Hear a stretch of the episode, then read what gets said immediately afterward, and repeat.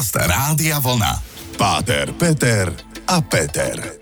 Relácia o pohľade na život, o láske, viere, hodnotách, o spoločenských témach a o všetkom, čo ľudí zaujíma. Ahoj, ahoj, čau, čau, príjemný, dobrý večer. Dobrý večer. Dobrý večer. Nebudem sa teba pýtať, Peťo, že ako sa máš, ale opýtam sa tých, ktorí nás počúvajú, ako sa máte? Ako sa máte? Keď ste Peter, o dva dní ste šťastný, prípadne Pavol alebo Petra. Presne tak. A my sa máme práve preto dobré a sme takí veselí.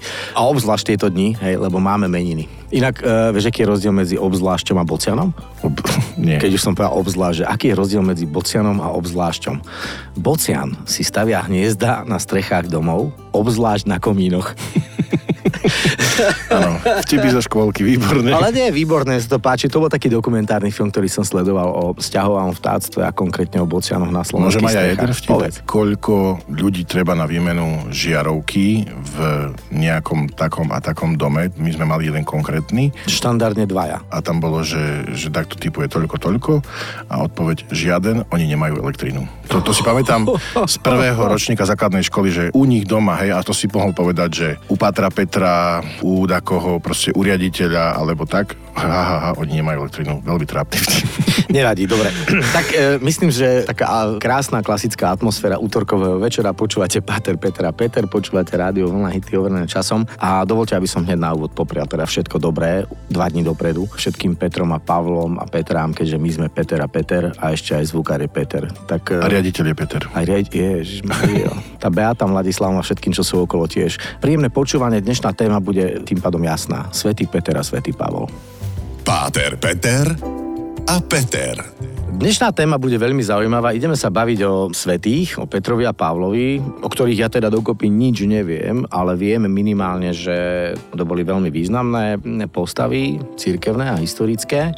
Viem, že Peter dostal meno, on sa pôvodne volal Šimon a dostal meno Peter, čo znamenalo pevný ako skala, alebo skala a na ňom vlastne ako keby bola postavená tá, tá celá viera Ježišova. A potom bol Pavol, ktorého volali, že farizej. Jeden bol rybár, druhý bol farizej. No dobre, a ja A teraz... teraz mi to teda objasní, lebo o tom toto dnes je. Výborne. Šimon, syn Jonášov, alebo syn Jána, ako ho nazval v Jánovom evaneliu Ježiš, bol rybárom, mal brata Andreja, pravdepodobne mal aj viacej súrodencov A oca Štefana. a otca Jána, To iba alebo skúšal. Jonáša. A potom pri tom povolaní ty si Peter a každý to berie, a toto možno, že niekomu teraz vybijem poistky, pohorším alebo neviem čo, ale je veľmi krásna exegeza o tom, že keď Ježiš povie Šimonovi Šimon, tak to je pozitívne. Vtedy je kladná postava. Keď povie Peter, Kéfas, skala, po hebrejsky kefas, po grécky petros, petrus a po slovensky skala, to je ty si taký tvrdohlavý zadubenec. Ty proste všimnite si, ale mu povie, ty si Šimon, ale proste budeš sa volať Peter, lebo na tejto skale postavím církev, na tej tvojej tvrdosti. Zaujímavé, že ho Ježiš veľakrát pokarhal. Hej, je tam, že on mu povie Satan, protivník. Slovenský preklad hovorí odiť odo mňa. Doslova tam je napísané, že postav sa za mňa, začni ma nasledovať. Lebo keď povie Ježiš, "E, musím veľa trpieť. Proste syn človeka ide do Jeruzalema, tam ho opľujú, vysmejú, zabijú a na tretí deň stane z mŕtvych. On počuje len tú prvú časť, že vlastne zomrie Ježiš, to sa ti nesmie stať. Toto ja nepripustím. A on povie, postav sa za mňa, protivník. Hej, nepovie, my to povieme, že nazval ho diablom, alebo čo. Nie, nie, nie. Satan je ten, ktorý ide proti. A toto je vlastne to meno, ten Peter, tá skala, na jednej strane áno. Tvrdohlavý oponent. Peter, následník Petra, svätý otec pápež v rámci katolíckej cirkvi, na ňom stojí církev a tak ďalej, tak ďalej. Brány pekelné ju nezmôžu. To je všetko jasné, ale keď si pozrieme do tých evanelí a trošku nad tým rozmýšľame a počúvame, tak tam je zaujímavé, že o Petrovi Ježiš nehovorí veľmi pozitívne. On je skôr ten, ktorý s ním bojuje a potom na konci sa ho trika dopýta. Miluješ ma? Máš ma rád, miluješ ma? Sa s ním tak trochu hrá a Peter v tej pokore, keď ho zaprel, v tom vlastne momente odsudenia Ježiša, keď utiekol a povedal, nepoznám toho človeka, zaprel ho proste natvrdo, tak Peter vtedy hovorí, alebo Šimon, alebo Kefas, hovorí, že ty vieš všetko. Hej, a už sa odovzdáva a potom jeho nasledovanie a tá zmena prichádza až v ďalšom tom období a takže Peter je naozaj skala je to super, ale veľakrát sa môžeme od neho učiť, že ako to nerobiť. Ejha, tak ste sa dozvedeli o Petrovi veľa. Mimochodom, e, o Petrovi sa píše aj v rôznych e, časopisoch e, takého bežnejšieho charakteru a chcem povedať, že Peter je náhodou veľmi krásne meno a sme náhodou veľmi bystrí a inteligentní a šikovní, takže nie sme až takí barani tvrdohlaví. Práve som to dokázal. Teším sa na ďalší vstup, lebo ideme sa baviť aj o tom, že prečo keď bol taký protivník, tak dostal kľúče od kráľovstva nebeského. Zostaňte s nami. Páter, Peter a Peter. Stále počúvate Pater, Peter a Peter a končil som vetou, že prečo keď bol Peter, alias Šimon, alebo Šimon alias Peter, taký tvrdohlavý protivník, až, až Satan, prečo dostal kľúče od kráľovstva nebeského a čo to vlastne znamená, že ich dostal? No, toto je zobrazovanie Petra s kľúčami, lebo vlastne ty na tejto skale postavím církev, ty budeš ten, ktorý vlastne bude pilier a v podstate akože koho potom dáva vlastne Ježiš tú moc rozvezovať a zväzovať na zemi a to bude potom rozviazané alebo zviazané aj v nebi, ale ten symbol je tam naozaj, že on ako hlava, následovník cirkvi, má byť tým strážcom toho celého spoločenstva. Je tá krásna legenda, keď pri tom prenasledovaní Neronovom existuje aj v Ríme miesto, kde údajne, keď Peter odchádzal z Ríma, lebo mu ho presvedčili vlastne tí prvotní kresťania, že uteč, aby si vlastne si ostal nažive. Peter odchádza preč z Ríma, proti nemu ide pán Ježiš a hovorí, že on sa Peter pýta, že quo vadis domine, kam kráčaš, páne, kam, kam ideš. A idem naspäť do mesta, nechám sa ukrižovať, lebo ty odchádzaš, hej. A vtedy Peter sa údajne otočil. Je to krásna kresťanská legenda, založená určite na nejakom historickom podklade, to prenasledovanie tam bolo a Peter naozaj bol popravený tak, že ho ukrižovali dole hlavou v Neronovom cirkuse, ktorý bol situovaný hneď vedľa miesta, kde ho pochovávali, lebo vlastne tí, ktorí popravili v cirkusoch, pochovávali hneď vedľa väčšinou a na tomto mieste teraz stojí Bazilika svätého Petra, na mieste svätého Petra a vôbec Vatikán. Wow, tak sme sa o Petrovi dozvedeli niečo. A kto bol potom svätý Pavol, hej? Lebo to je tiež taká zvláštna postava, že inak sa volal Šavol. To bolo jeho židovské no, meno. No, židovské meno a, a že on bol vlastne farizeom, bol dokonca veľmi neveriaci, dokonca, že prenasledoval kresťanov, lebo mala to povolenie a tam sa stal taký zvláštny príbeh, také Opak, niečo viem. Uh, ty si povedal, že on bol neveriaci, on bol, on bol teda práve, on, že... Pa, takto, on bol veľmi absolútne veriaci, veriaci, len veriaci v zmysle, on že nie kresťanstva. Žid, on bol žid, áno. právoverný žid, farizej, tak.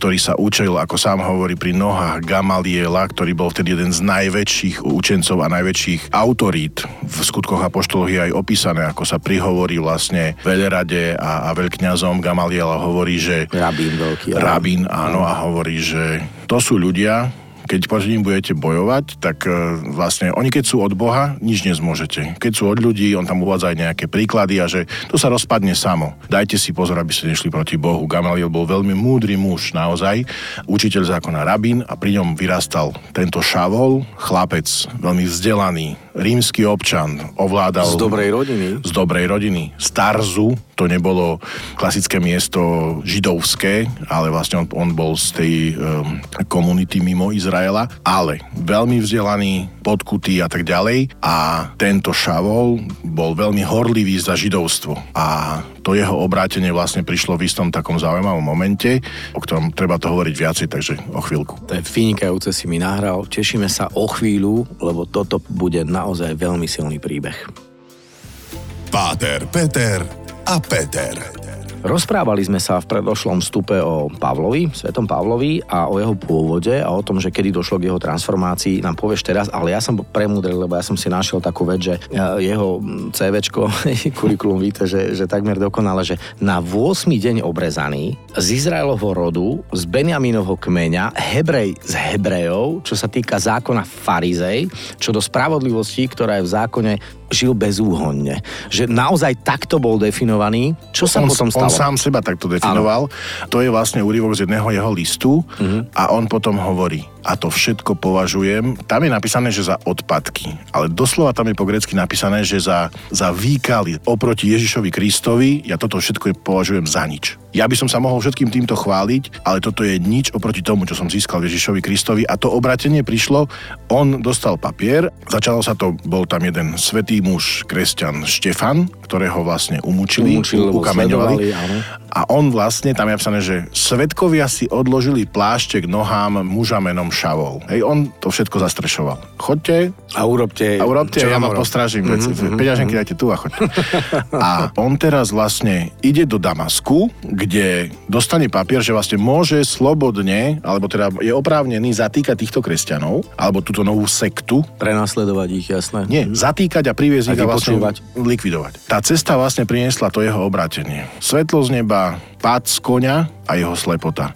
Áno, to, je, Otázka. to je tá informácia, že on oslepol. Áno, Šavol, Šavol, prečo ma prenasleduješ? Počuje hlas, vidí Krista, rozpráva sa s ním podľa skutkov a poštolov a jemu sa absolútne zmení život. Tri dní potom vlastne nič nie je, nepije, je vlastne vyslovene. Príde za ním človek, ktorý mu povie, ty si, že Šavol, posiela ma Ježiš a jemu spadli z očí akoby lupenie. A to je krásna vec, že on neprišiel o zrak. On len začal vidieť. A to je veľakrát. Mama ťa pošle, chod do špajdu, mi muku. Tam nie, otvor oči. Mama príde a ukáže, tam bola celý čas. A tu je ten problém, že veľakrát sme slepí, nie preto, že máme problém s očami, ale je Lebo problém zraku. vidieť. Áno. Áno. To je ako keď nepočúvaš, ja teraz na Margo napríklad mojej priateľky, že má selektívny sluch. Áno, to, to je jasné. A Pavol vyliečený z tejto slepoty a vôbec nielen tej slepoty tej trojdňovej, ale tej slepoty už predchádzajúcej, že nevidel, čo to vlastne je to kresťanstvo, kto je Ježiš a tak ďalej. Prichádza do Jeruzalema, tam sa ho každý stráni, lebo si myslí, že to je len ďalšia jeho finta. Odchádza do e, Arábie, tam evangelizuje, vracia sa a stane sa z neho vlastne apoštol národov. Prejde prakticky celý teda dovtedy známy svet, je v Grécku, pozná filozofiu, pozná e, zákon, vie argumentovať. Vlastne vtedy sa ohlasovalo a priori vlastne v, v synagógach, čiže vlastne Židom sa ohlasoval Ježiš Kristus v zmysle, že to, čo vy veríte, prišlo naplnenie, alebo vlastne vôbec dostalo to všetko zmysel, celý ten náš zákon, Tóra, to všetko, tá židovská viera, že Ježiš je ten, na koho čakáme, ten Mesia, že to nebude vykupiteľ v rámci oslobodenia spod rímskej nadvlády.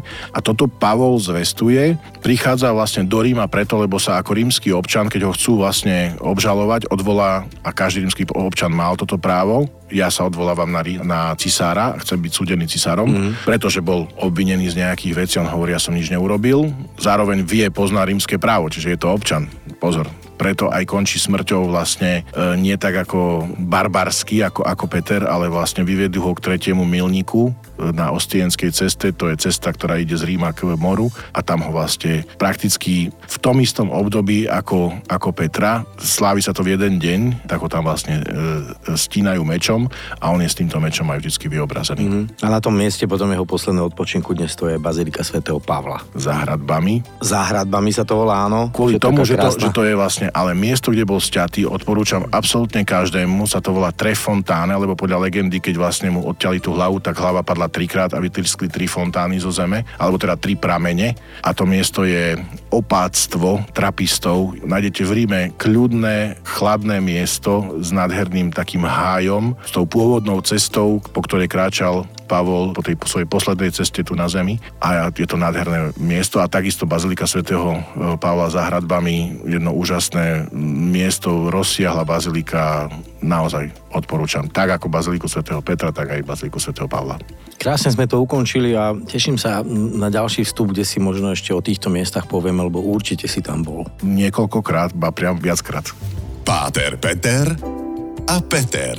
Mňa fascinuje počúvať, akým krásnym spôsobom ty rozprávaš o týchto miestach, o týchto ľuďoch. Spomínali sme vlastne tú baziliku svätého Pavla za hradbami ako jednu z tých štyroch sakrálnych stavieb, patriarchálnych bazilík spolu s tou lateránskou bazilikou, bazilikou svätého Petra a bazilikou Santa Maria Maggiore.